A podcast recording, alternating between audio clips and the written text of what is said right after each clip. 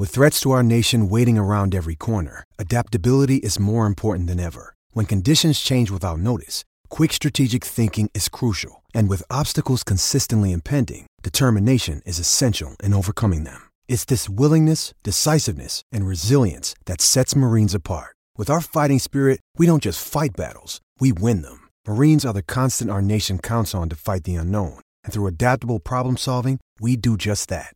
Learn more at marines.com. I'm Alex Rodriguez. And I'm Jason Kelly.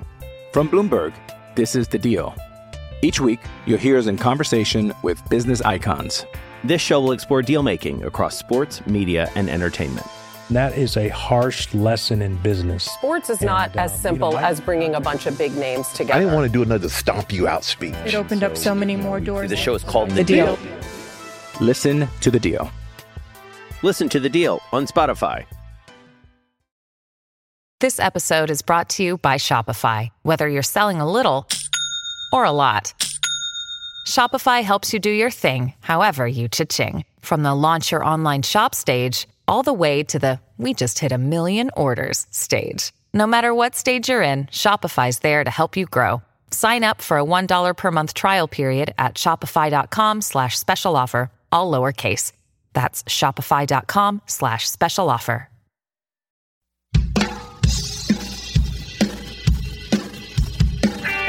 Hello, Weak-Side podcast listeners and friends. I am Conor Orr alongside my esteemed colleague, SI senior writer Jenny Vrentas. And a lot happened this weekend. This was the weekend of Slime and Nate Burleson and the Saints, and uh, a great uh, slate of playoff games where we saw Lamar Jackson come back and stun uh, the world and, and remind us of how good of a quarterback he is. We saw Tom Brady uh, playing well, obviously, but uh, we're going to get into all that uh, but the 12 year old me needs to start with the Cleveland Browns winning their first playoff game in rebooted franchise history, their first postseason win since 1994, only their second trip to the playoffs since 2002.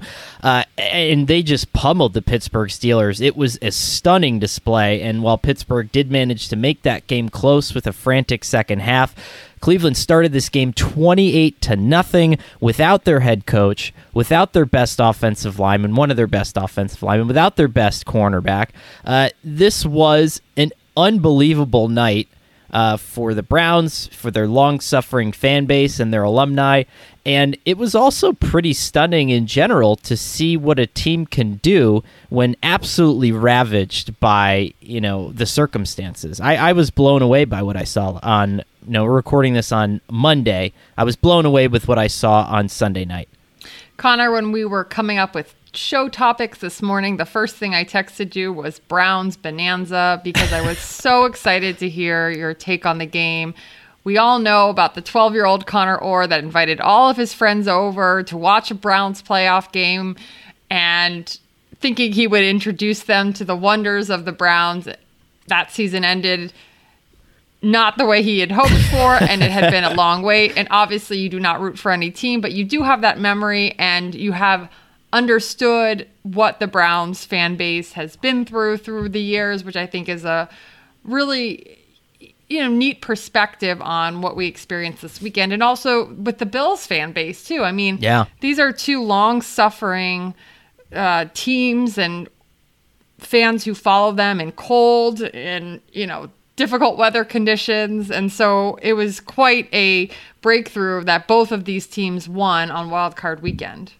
Yeah, uh, during the game on Sunday, Jenny texted me, "What is 12-year-old Conor thinking right now?" And I had to say, like that, you know, that anything is possible. Maybe, uh, maybe we, um, maybe we will get asked to the Sadie Hawkins dance this year. You know, maybe, uh, maybe the it's not going to be you know uh, two or three or four or five asks for the winter formal. Maybe you know young Conor here is going to start turning some things around, and so uh, that's what I would say. It's like uh, I imagine uh, you know there's a there's like a 12 year old like me somewhere out there in uh, Ashtabula, Ohio, and uh, he's walking into virtual school feeling pretty froggy on on Monday. So I feel very good for alternate universe young Conor, but I also feel good for the Browns, you know, I, I understand that every roster is a fluid situation and that you can't really saddle a, a current team with a previous team's baggage. You know, that doesn't really work. But when it go, when it's 18 years between playoff appearances and you know almost 30 years between playoff victories, you know there does seem to be uh, sort of a cloud or whatever you want to call it that's hanging over the organization, and I think it took a lot of guts for some of the members of the Browns to finally stand up and to really back up to display confidence in the face of these situations and to back it up. I mean, you know, when was the last time we saw the Browns sort of return serve when a team is trolling how bad they are. You know, Baker Mayfield posted on Instagram the Juju Smith uh, Schuster quote, "The Browns is the Browns." He posted that on Instagram before the game. You know, uh, you know on the sidelines during the game on Sunday, you had all the players doing the Juju Smith Schuster TikTok dance and Baker Mayfield screaming "Browns is Browns" as he was coming off the field. You know, and it reminded me of the story on the Browns a couple, uh, you know, on Thursday about their past before the playoff game. And Chris Palmer, their first head coach back in 1999, told me that the first time they played the Steelers when he was their head coach, they had made a mistake and introduced the Browns themselves before the Steelers, and uh, he he it it came to him through the grapevine what an offense that was. That how dare they not introduce the Pittsburgh Steelers first before the Browns? Like, and this this was that franchise's kind of place in in the NFL. They were a second tier franchise. They're laughed at, and I was really impressed with the sort of that emotional comeback where this is a team that's feeling confident when all other circumstances have led them to believe that through the years they are just a non functional hard luck franchise. Yeah, and in the second half, when the Steelers started to get some momentum, they stopped the Browns on a couple possessions. They had some scoring drives. It looked like it might get interesting. The Browns didn't let the game slip away after Mike Tomlin decided to punt on fourth and one. The Browns got the ball back and had a very quick strike, fast scoring drive. And they never really gave up. They didn't give in. And I think what you talked about, you're right, Conor, rosters do turn over, but you're in a building that hasn't had success. And there really is carryover. You know, there's this outside perception.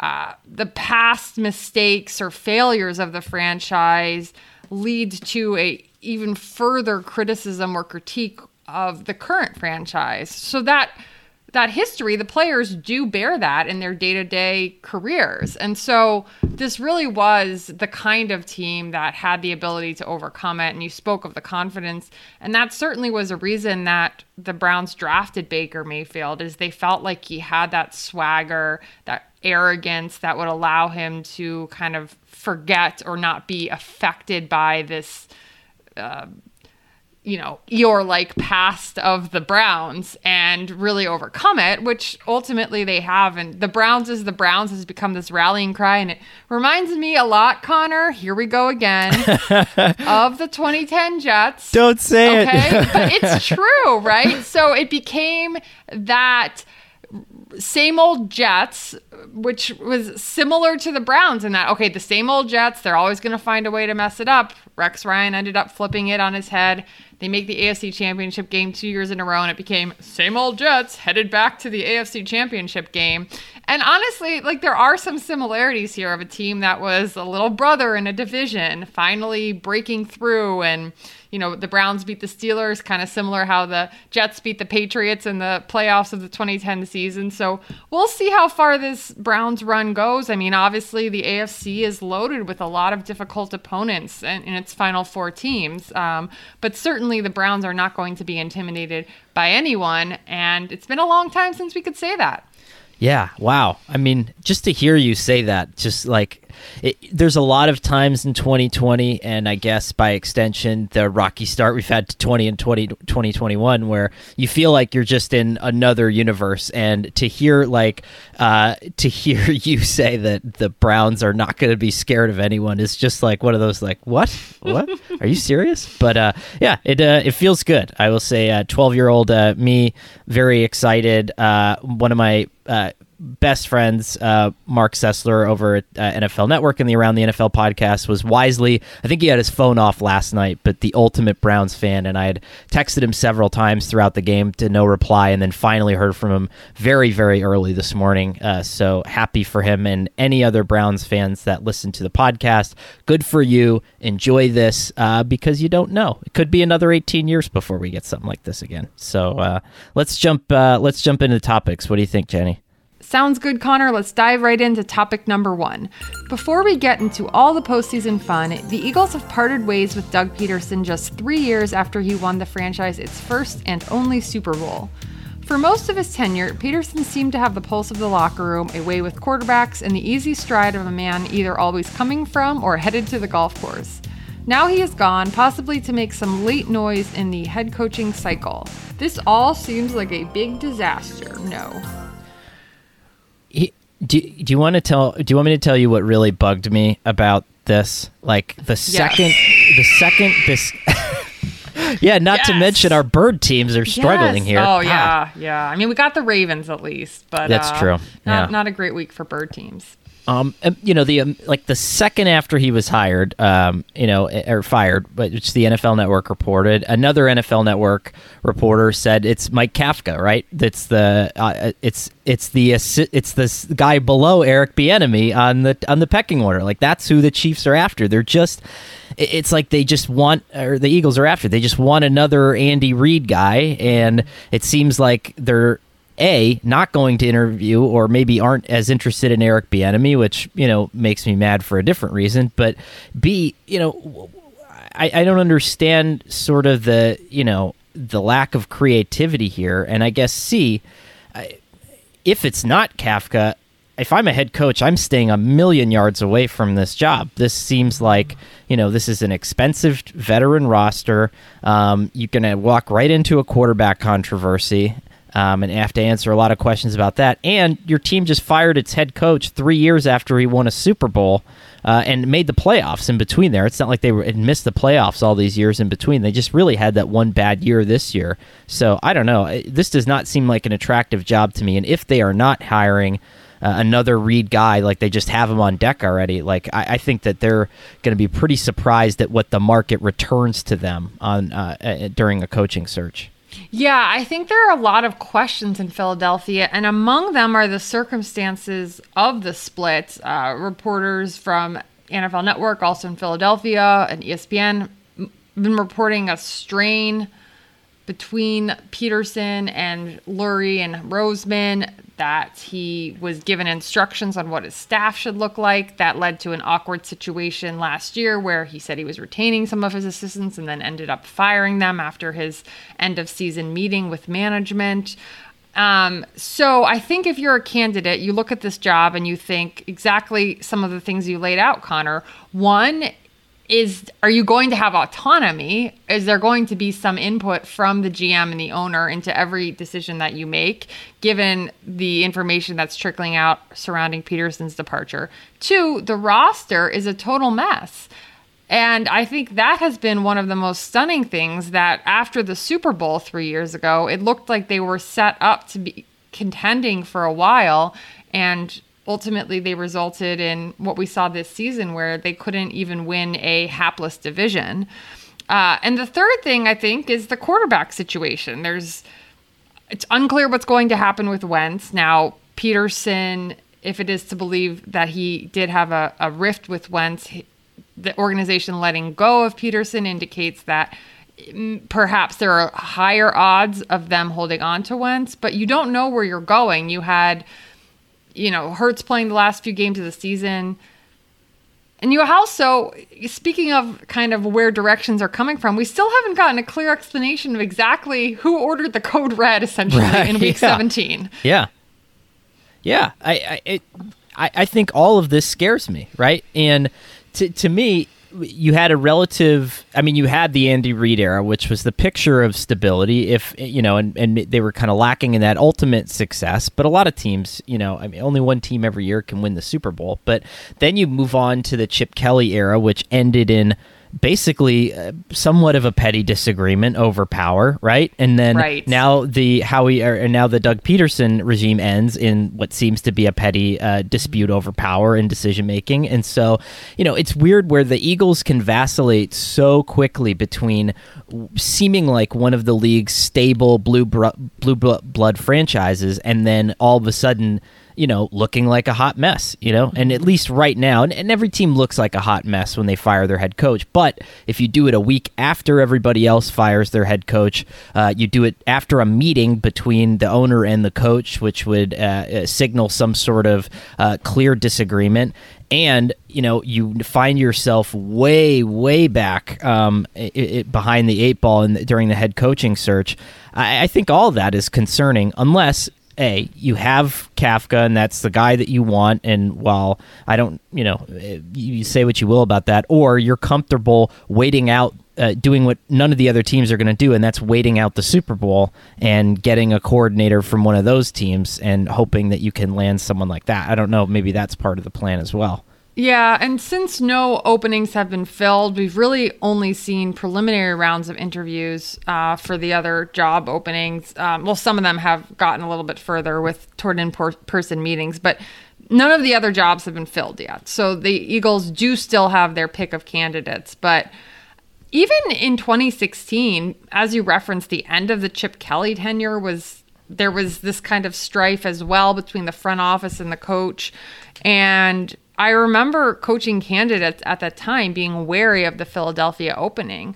Now, that of course seemed silly a couple years later when they win a Super Bowl and it looked like they were going to be in a good spot for a while. That looked like that might have been the premier opening. But I think ultimately that assessment at the time in 2016 was right. Uh, you can never take away a Super Bowl. That's a fantastic achievement that everyone who was there will always have on their resume. But then you go three years later and Doug Pederson is out.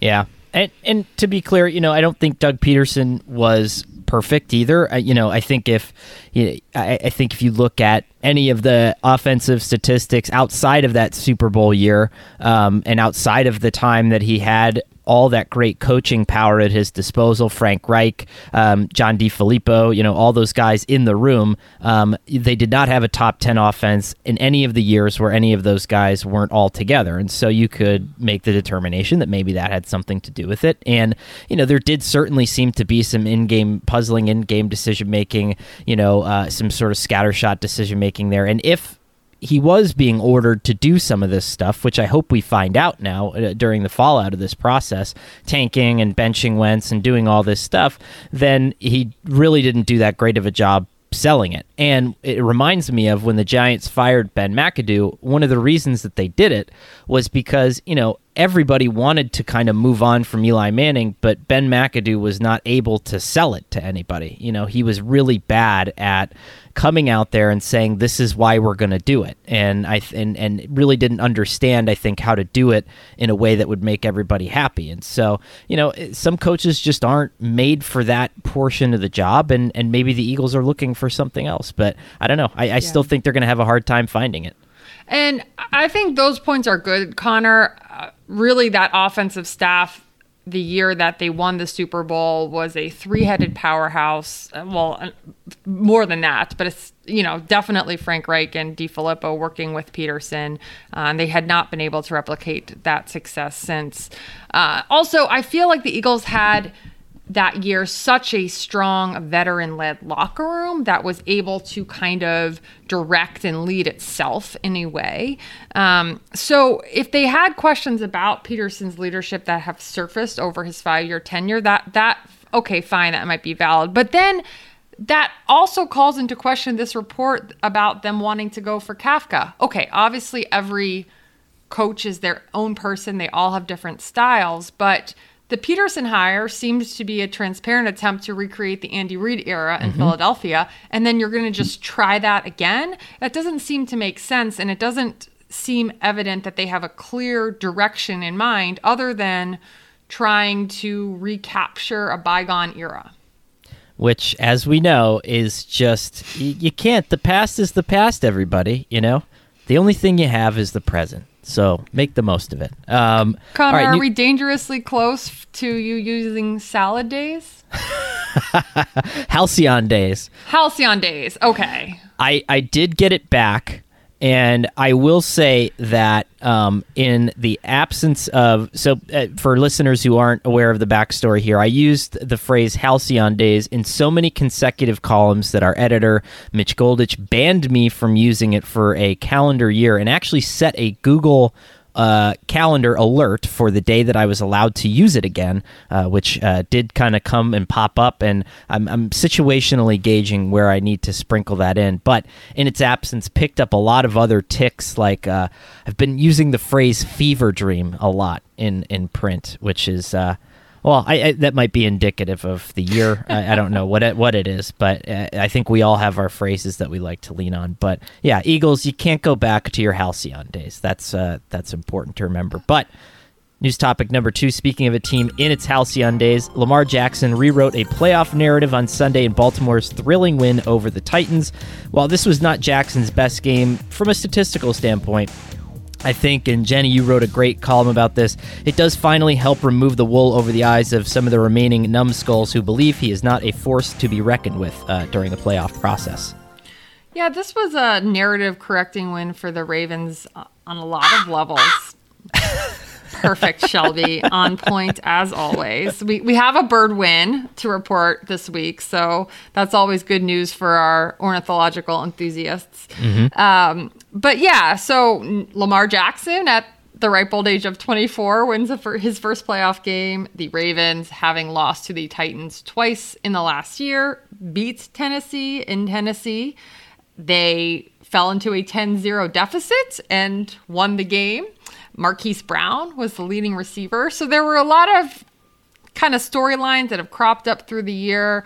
And I, I, wrote this a little bit in the column, Conor, and I liked how Lamar Jackson handled the questions about the narrative. He didn't just dismiss this. As ridiculous as it is to say that a quarterback in his third season who became a starter midway through his rookie year has only lost two playoff games in a team sport, as ridiculous as that may be to home in on that record of his, it did bother him too. You know, he has grand aspirations of winning a championship. He was the MVP last season. That was a stunning defeat that really shook him. And he wanted to keep their season alive, to make, you know, turn what happened last year into some kind of different outcome this year.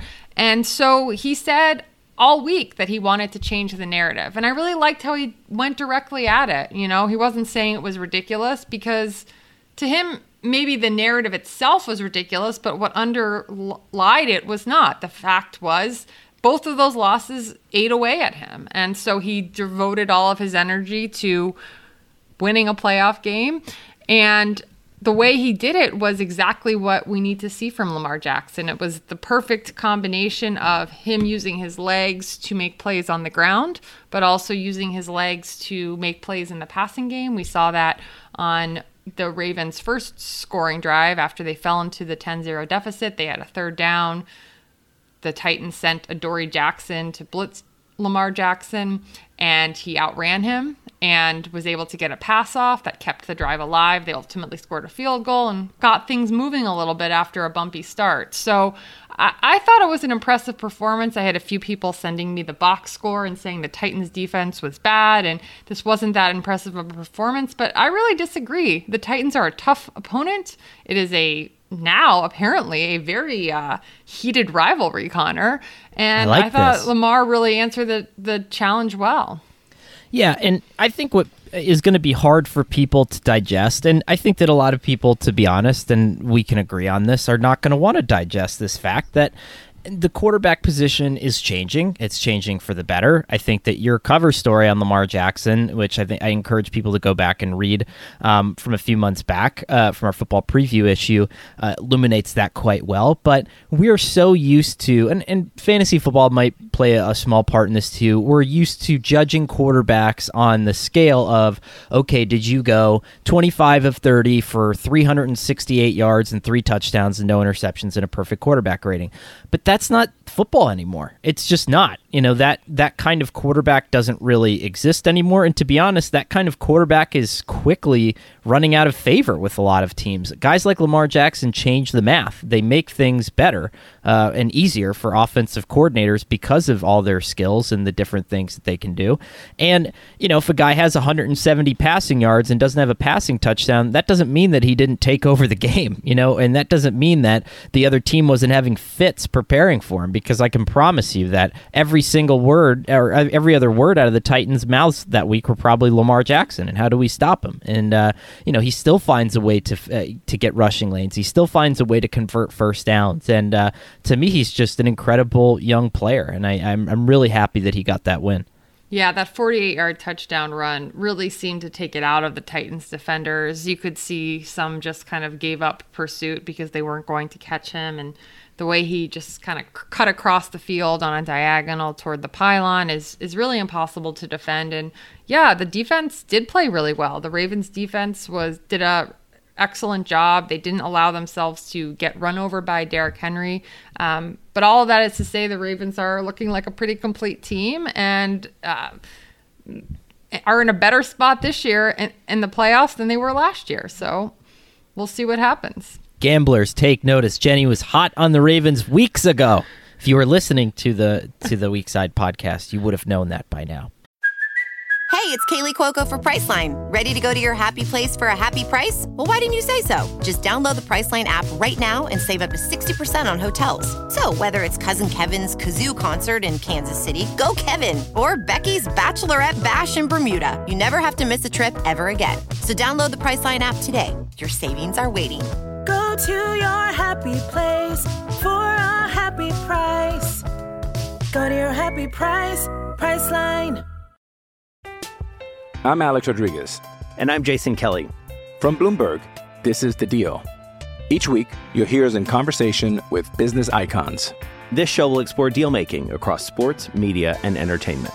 That is a harsh lesson in business. Sports is not and, as simple you know, I, as bringing a bunch of big names together. I didn't want to do another stomp you out speech. It opened so, up so many more doors. The show is called The, the deal. deal. Listen to the deal. Listen to the deal on Spotify. All right, what do we have for uh, news topic number three? All right. Big Ben's season ended alone, contemplative on a bench Sunday as the Browns celebrated their long awaited postseason victory Roethlisberger will be 39 before the start of the 2021 regular season and looked with regularity like a guy running out of steam this year. He has loudly contemplated retirement in the past. May this have been it for Big Ben in Pittsburgh. I don't think so because the ego is such that I don't think it will allow him to go without uh, some. And, and I'm, I'm just not talking about Ben Roethlisberger in general, but I think a lot of quarterbacks of that era without some whiff of you know self importance and you know uh, and the story being about you and how great you are and you know I, I, I think I think he might be the kind of guy that hangs around for that, which is dangerous for Pittsburgh because that contract is expensive and it's hard to get out of, and um, you're going to have to get creative with the way that you find uh, Roethlisberger's replacement, which you need to really, you know, hop on pretty quickly. Interesting, Conor.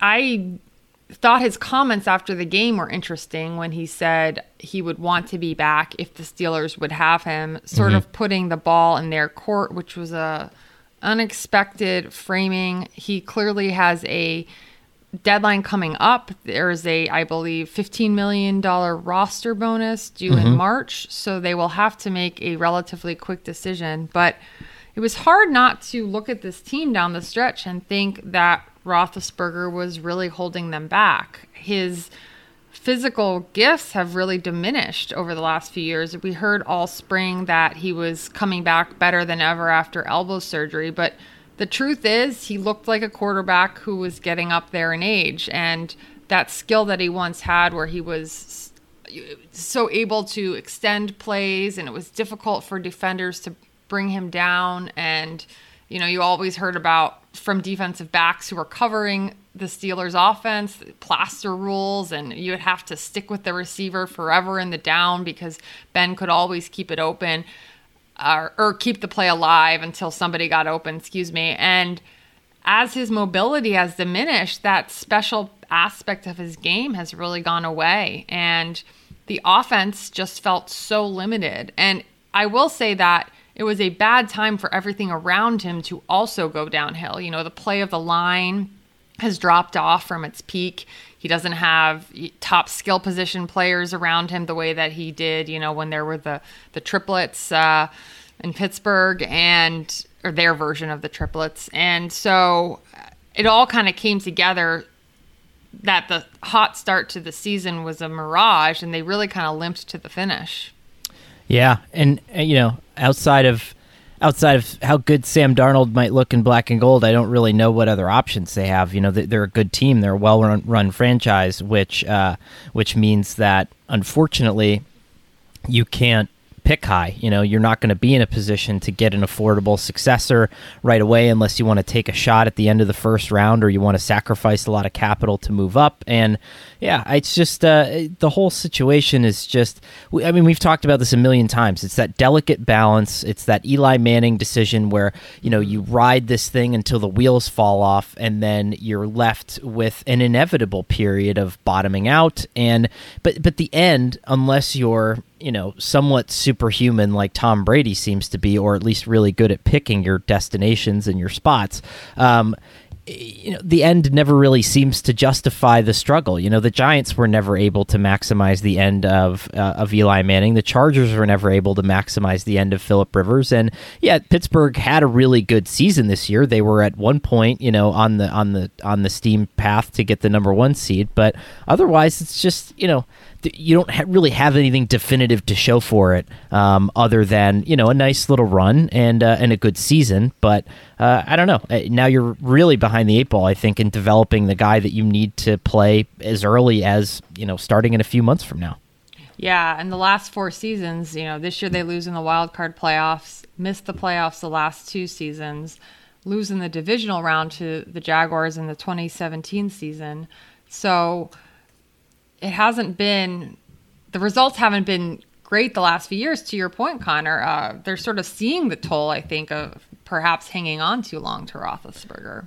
Yeah, absolutely. Yeah, I don't know. I, I don't know what the right answer is. I, I think if he were able to, if he were to make a stink and sort of create a Farvian situation for you, um, I, if you're if you're the Steelers, you might have no choice but to back away. Uh, you're you're considering the rest of your roster. You do have a dynamic group of young skill position players there that you really want to foster and and get them used to a more functional style of play. Uh, you know, you made a great point. You can't have uh, you know, a woolly mammoth back there shedding tackles and keeping deep routes alive forever. That's not a sustainable style of play, and it's not a realistic style of play in the NFL right now. And so, I don't know. They need to kind of move on to that era and and make the most out of that for their guys. But uh, you know, who knows? Uh, these things are always the the deeper you get in, the uglier I think uh, the inevitable breakup becomes.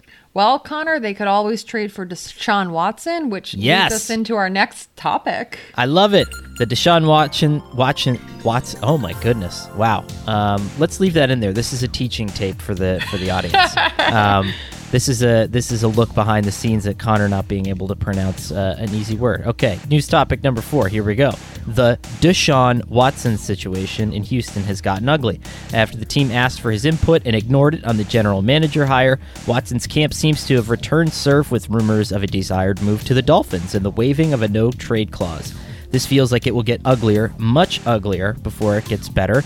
In simpler terms, Jenny, what in the HE double hockey sticks is going on in Houston? That situation has really come to a head over the last week. Conor, in December, when Greg Bishop and Gary Gramling and I wrote a story about Jack Easterby's rise to power in Houston, it was at that point in time unclear what Easterby's future would be in the organization. Uh, he seemed to be from people who had talked to him that we included in the story also unsure of his future and wondering if changes were coming. Cal McNair had said that Easterby would not be part of the general manager search, but they would ask his input on candidates he was familiar with, and that the new GM would decide what Easterby's role is moving forward. Then, fast forward to this past week where he's on a plane with Cal McNair to pick up Caserio from New England, the candidate that they'd zeroed in on two years ago. So what we have now is Easterby is seems to be an entrenched part of the leadership structure moving forward, and it happened quickly. It seems the hiring of Caserio, and so it's understandable that perhaps Deshaun Watson was kind of confused by the twists and turns because it did not seem to be a linear hiring process. And I think the issue comes if your quarterback is not involved in the head coach or general managing process, that is fine. That is normal. Generally, quarterbacks are not super involved. But in this case, Cal McNair told Watson he was involved. He said it publicly. He did seek Watson's input early on. So you can understand why Watson would have been blindsided and then also unclear about sort of these shifting, changing alliances, power structures, whatever the case may be in the Texans organization. Yeah, I, and you know, as a as an aside, like this is this gambit is just so freaking unoriginal. Like, you know, Patriots guys just hiring more Patriots guys and this is not working anywhere else. Like it's just not. It's and it's stunning to me. Like yes, Brian Flores is having a good season in Miami, um, but Brian Flores is his own person, uh, and he has a general manager who never worked for the Patriots and a coaching staff with not a lot of guys who came from the Patriots. And the same can be said for Mike Vrabel in uh, in Nashville. He's his own guy. He's building his own team. Very different from the one in New England, but you know the idea that oh well none of the coaches worked out but nick caserio is the secret sauce behind all this. It's definitely the gm who you know let's look at this team's history of draft picks. I mean this is not exactly the uh, the seattle seahawks from 2010 to 2015 here. You know it's not like i don't know what what what exactly is lighting the world on fire that uh, made this such a slam dunk hire in the first place. So i don't blame watson. I think a lot of this is frustrating. You, you know you don't ask don't you know uh, you always have uh, sort of those funny arguments with your friends or or maybe a, a, spouse or a loved one when they ask your opinion on something and you tell them, well, you know, I would maybe like to go here for dinner, but you know, they want to go somewhere else for dinner. They just want you to say that you want to go to that place for dinner. And unfortunately, that wasn't what Deshaun Watson was doing. He had his list of guys. He and and he had even said, uh, you know, or uh, it had been reported that it wasn't just him. You know, he took the res- the time to go to his teammates and to find out who they would like too. Yeah. You know, um, and you know, he felt like he was sort of a delegate for that locker room, and it's gone completely ignored. So is trading him for Tua Tunga Tagovailoa uh, going to help fix that? No, because you still ignored 51 other guys that are using uh, Deshaun Watson as a conduit to speak with ownership. And so I think this is just continuously bottoming out in very interesting ways. And it's stunning to me because the organization is reportedly headed by a character coach. And it doesn't seem like, you know, I don't want to put words in anybody's mouth, but it doesn't seem like a whole lot of character being uh, displayed here at the top of uh, at the top of the org chart there. Yeah, and I think Watson's comments at the conclusion of the Texans season were pretty telling. He talked about there being no foundation to build on. And what then happened was they sort of continued to build on the ruined foundation that Watson was, seemed to be alluding to. And so they had an opportunity to start fresh, to c- consider all candidates. They'd gone down this Patriots approach before. Uh, Bill O'Brien was the head coach, and it seems like they're just continually trying to grasp at the same straws. And now you come into a situation where it feels incredibly unlikely that Watson could be a quarterback somewhere else, but you also have to fix this situation. And you can't waste Watson's prime years, which is the comment that JJ Watt made to Watson while walking off the field following the final game. It was picked up on. Uh, NFL Films mic, I believe it was, where he said basically we wasted one of your years, and I think that's a common sentiment around the Texans is Watson is a special talent and he's been through a lot of turbulence already in his young career and it would be really sad if the Texans can't get it figured out. And really this starts with ownership, Conor. Anytime you see problems like this in an organization in terms of hiring procedures or trying the same thing again and again rather than reconsidering your approach or you he- anytime you hear your star quarterback a draft pick that you absolutely hit on saying that there's no foundation that's on ownership. So this is a reflection first and foremost on cal mcnair.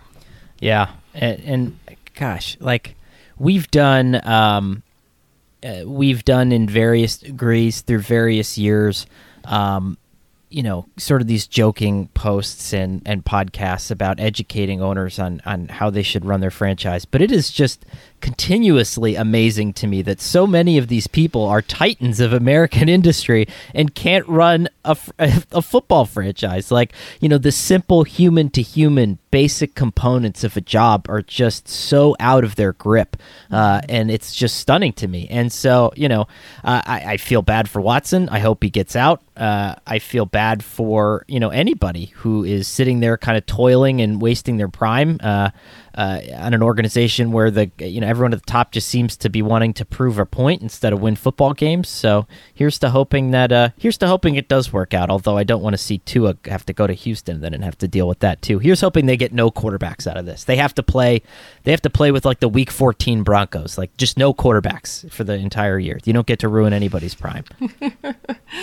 well. Conor, this sets us up nicely for our last topic because there are teams that are still alive. There are eight teams that have made it to the divisional round, which is a place that some of these other organizations in chaos have not. So we're going to make some picks. Playoff football continues with a full slate of games on Saturday and Sunday. Not as large as the wild card slate, but a full slate nonetheless. Conor, let's do picks. All right, where do you want to start? Uh, I have. Let's go the, uh, chronologically.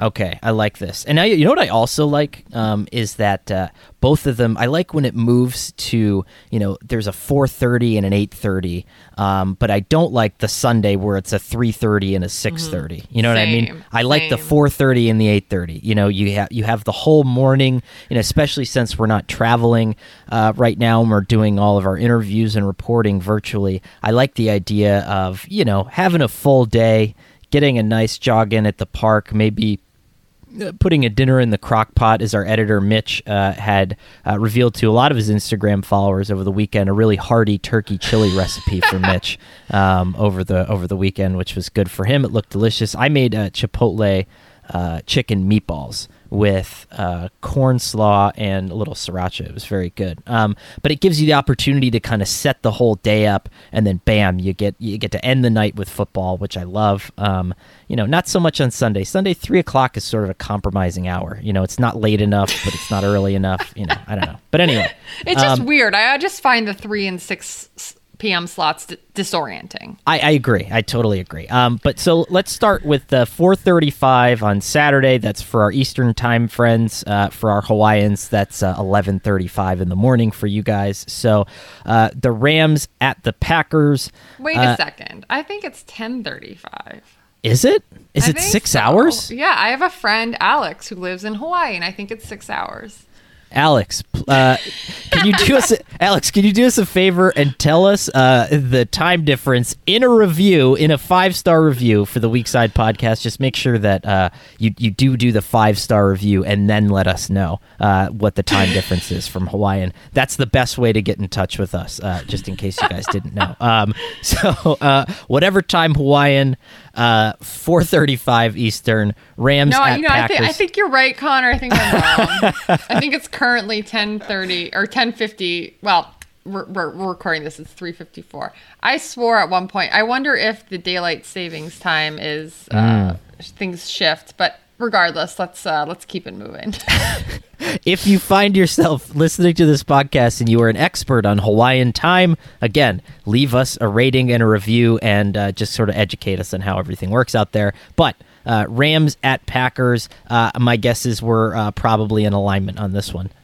Yes, I'm going with the Packers. I thought the Rams had a impressive performance. They really seemed to use the Week 16 loss to the Seahawks to fuel them, basically saying, okay, so you won the division, but what really matters is the playoffs. The defensive game plan was fantastic, as has been the case for the Rams all season.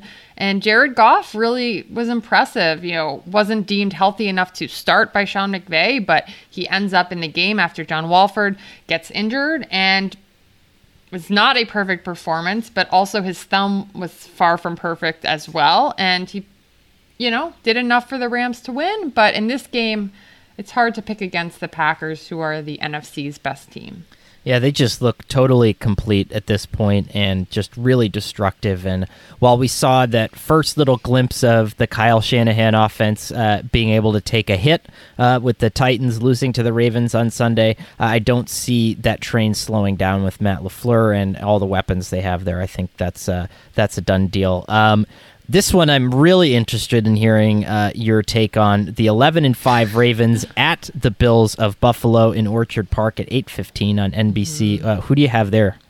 I find this one difficult to pick, Conor, but I I can't go against the Ravens. It's not just because they're a bird team. I just have this feeling that they um, they really have hit their groove late in the season, and the Bills have too. I mean, the Bills have been on quite a roll, but um, what the Ravens didn't seem to have last year in the playoffs was the confidence to be who they were in the postseason. And I, the win over the Titans, they really reversed that. They they were exactly what they needed to be to win, and so that just gives me confidence heading into this game that they, you know, that they'll continue that.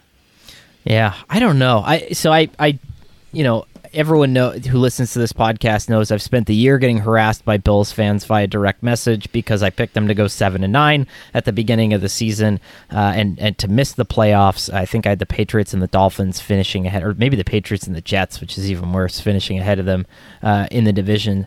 And so, I in, in the redo picks that we did uh, for the MMQB uh, last week, I did pick them to go to the Super Bowl maybe in an effort to make amends for that. I don't really know what I was thinking at that point, but you know, I, I am going to stick with the Bills here uh, because I think they're just slightly, slightly, ever so slightly more of a complete team. But the problem here is there's not the built-in coaching advantage like the Bills had last week. You know, we saw how how much better Sean McDermott was at just laying the game out, using his timeouts, um, you know, effectively controlling all the pieces on the chessboard over Frank Reich. But John Harbaugh is uh, just as good, if not better, at, at, stuff like that. And so it's going to be a really interesting matchup.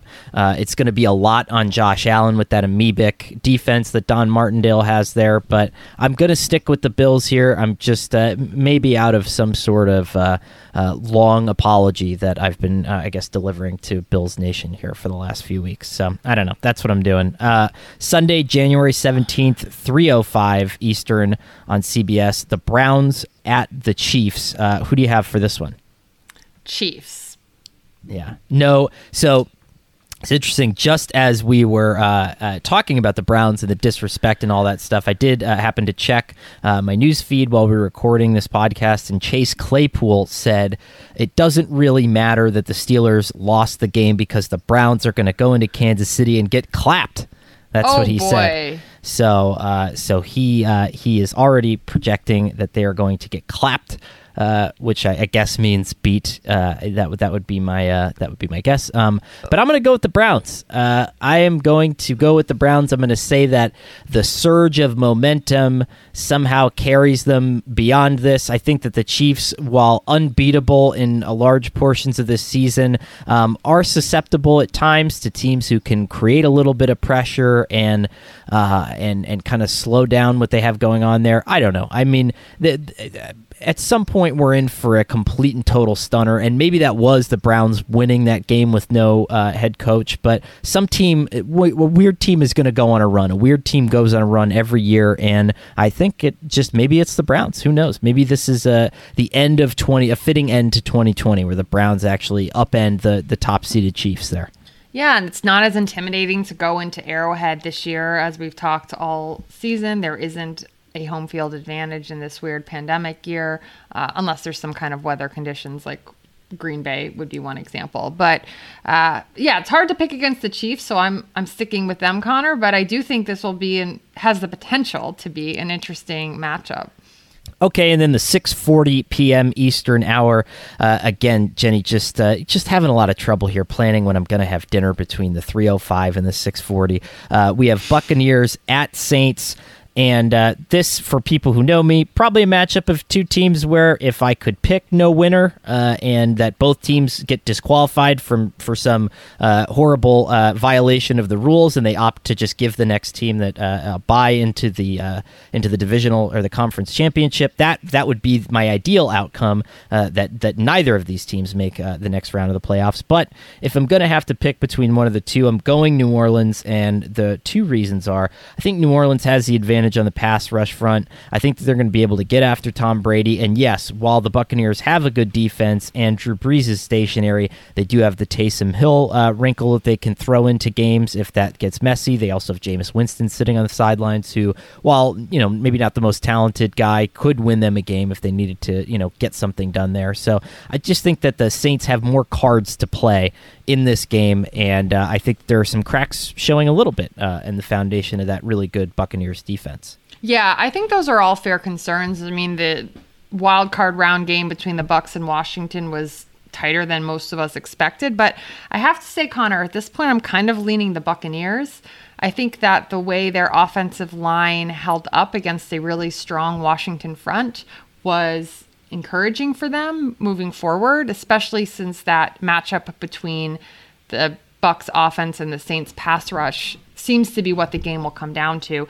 Brady was sacked 3 times by the Washington front, but really had a clean pocket other than that for most of the game. I thought they did a really nice job of handling Chase Young. I watched a lot that matchup between Young and Donovan Smith and he seemed to really kind of push past the pass rusher, making him take a longer route to the quarterback. And so uh, their ability to hold up against the Washington front, I think, bodes well. So at this point in time, I am leaning Buccaneers, Conor, but I want to reserve the right to change that pick. Our official MMQB picks are not due until Wednesday, so I'm going to mull this. this over a little bit. I'm going to give myself a little wiggle room.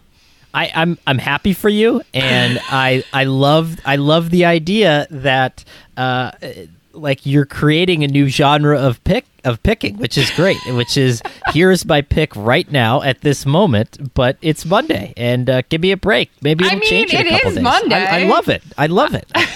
I think you're taking the power back when it, it when it comes to uh, you know uh, you know all of us being analysts and being forced always at a moment's notice to pick games uh, you know especially during the season if if you do radio hits if you're doing picks for the website if you're doing other stuff that you're writing and I, there's probably been times where I've picked both teams to win and I don't even know about it. So, so I'm I'm very happy for you that you're you're you're laying the groundwork for taking the power back. I think that is a uh, wonderful wonderful thing. Glad I have your approval Conor Not that you needed it. Uh, but okay, we are going into the Orracle, and this is one that I feel pretty good about. Um, I come into some weeks uncertain whether uh, my of the whim predictions are going to come true, but um, I will say that after the success, the smashing success of uh, Sunday's Nickelodeon televised matchup between the Bears and the Saints, we have found a new niche for these networks uh, to really bilk the most out of their ratings. And I think it's going to be the start of some really fascinating niche programming. And I think it's going to be great. Like, if you think about all these networks that own NFL rights, like if you're NBC and you know you have whatever USA and all these other things, you know you have Sunday Night Football on NBC, and then you have CAF Captain Cragen and Olivia Benson and the team from Law and Order SVU calling the game on USA. Or you have, you know, if you're uh, uh, associated with Lifetime or Hallmark or Bravo, you have all these reality stars sitting at home watching the game on Zoom and commenting on the game. And I think that you could bring in an entirely new generation of fans. Like we've all been at events where we're not interested necessarily in the game, but what the people have to say about it or our friends have to say about it. And I think this Nickelodeon thing is a window into all sorts of interesting football related possibilities and programming.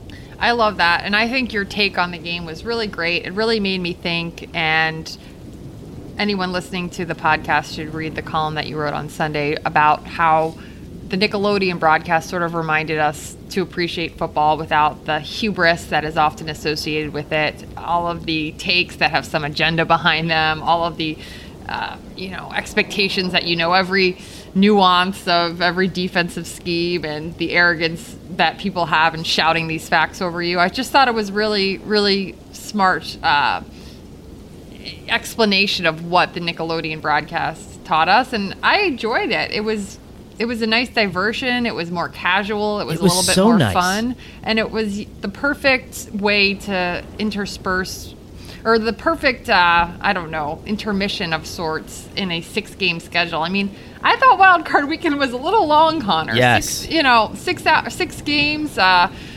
noon or you know 1 p.m. to midnight every day that's a long time so it was nice to have an afternoon game on Sunday that felt a little lighter You know what it's like, and I can't imagine how horrifying this scenario would be for you personally, knowing that uh, Jenny uh, and I did a podcast called Bad Football Movies a couple years ago, and Jenny had revealed that um, committing to watching a movie with someone is is a really you know it's a terrifying thing because if it's a crappy movie, you're locked in, right? You're you're on the couch, and there's nowhere to go, and you know nothing else to do, and it's a really terrifying thing. But Wild Card Weekend reminded me of. Um, you know, when some friends suggest, oh, well, you've never seen Star Wars, let's watch the entire thing over the course of a weekend, or Lord of the Rings, and you're like, okay, yeah, this is going to be great, and then halfway through it, you're like, God, this sucks. You know, uh, I can't, I can't watch Mitch Trubisky anymore. I just can't do it. Uh, and so I thought the Nickelodeon broadcast was great because it was, it was a palate cleanser. Uh, there was a lot of slime, which I thought was good, and Lex Lumpkin the kid's sideline reporter. What a star in the making there, uh, Lex Lumpkin, which uh, I thought he did a great job. But I love the Nickelodeon broadcast, and yeah, uh, yeah, I, you know, Jenny summed it up well. But I thought it just, uh, and I'm guilty of this too. I think we take ourselves way too serious. I think I take myself way too seriously sometimes. I think that my attitude can sometimes close off the game to fans who are looking to get in uh, and to understand it better. And I think that on the flip side, you know, there's a lot of people who make the game inaccessible to fans by the way that they criticize players or insert their own personal opinions, uh, and you know, uh, whatever. You know, that, that that gets a lot into it. But to watch players get slimed and to watch Drew Brees' face get changed into a hamburger before commercial break was just nice. It reminded us of how silly all this stuff really is. Yeah, couldn't agree more. And we'll just gloss over the fact that you insinuated that I have commitment issues, which is not untrue. so we can head on to the next segment, Mo- Conor. movie commitment issues. That's why. That's it's why okay. it all You're not comes. wrong, Conor. It all You're comes not wrong. full circle back to the fact that I struggle to make pop culture references because Jenny cannot lock into a movie, and that's totally fine. It's okay. That- That's. I, I bet you're going to get a lot of fan appreciation mail from that. I think there are a lot of people out there with the same uh, with the same disposition. Mm, yeah, I do think that is true, Conor. What's All right. uh, what do we have on tap for the Vrentas consensus today? Consensus.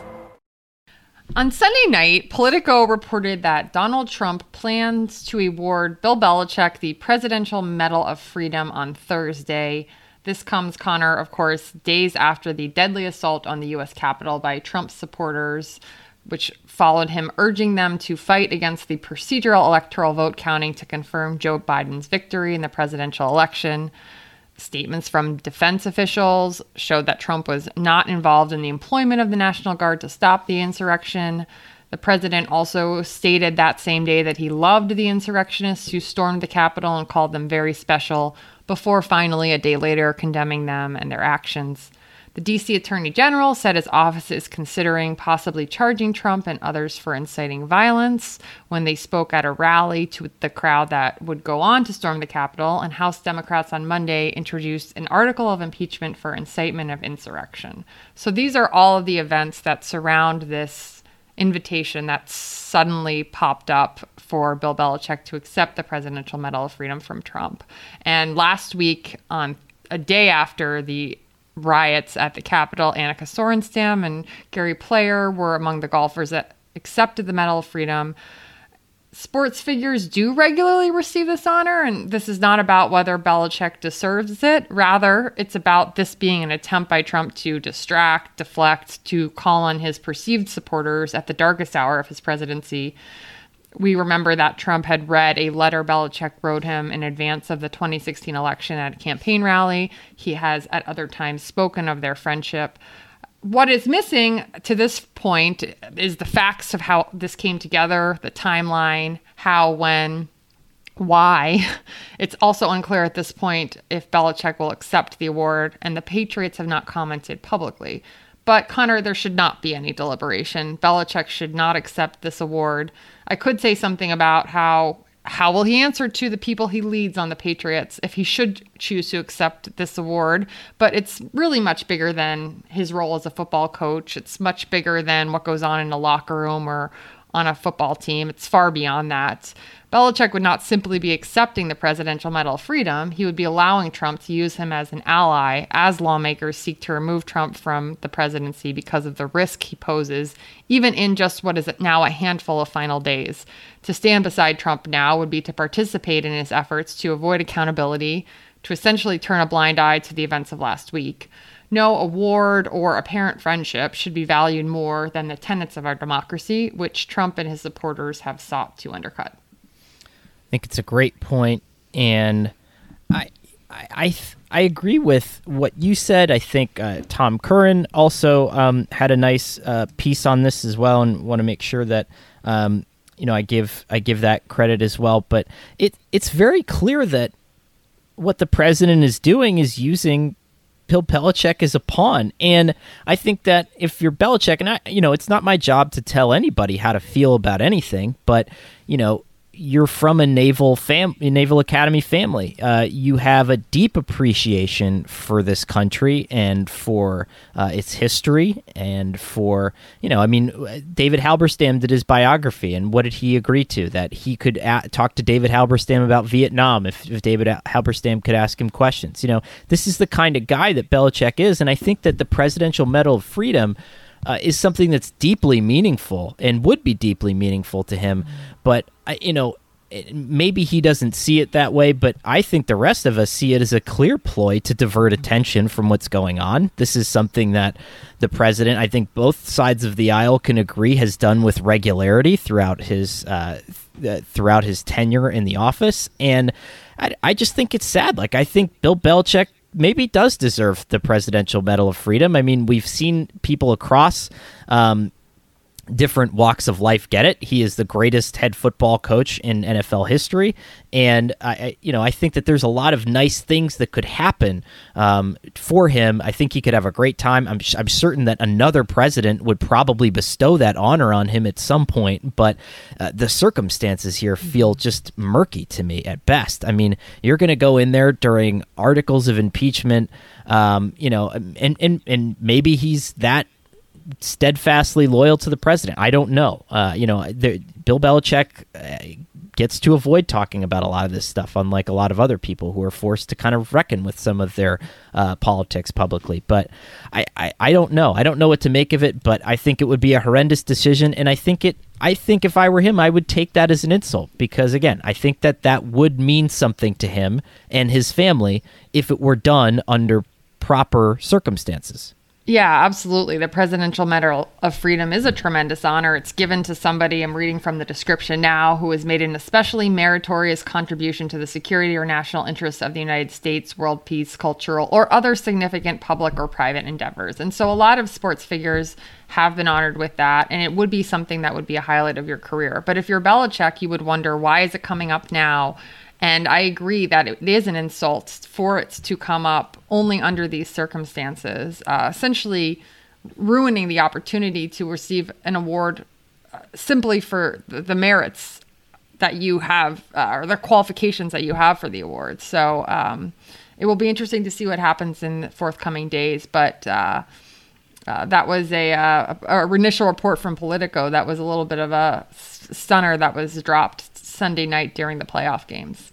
Yeah, interesting how you know it all comes out. I mean, you know why it comes out, uh, but I don't know. I I'm going to be very interested to see what Belichick does. I know that clearly in the past with his letter that he wrote that uh, really his su- political leanings and support, he doesn't care what anybody else thinks uh, about it. I don't think that he has the same fear as other coaches in having to answer to a locker room uh, to some of these guys, maybe by virtue of his previous success, and maybe this is just something he wants to roll with. But I think that that's uh, that's going to be a big part of his legacy that then he's going to have to tussle with, and um, you know, it's it's been a complex legacy at that to begin with. So I'm uh, it'll be interesting to see what uh, what he decides to do later this week.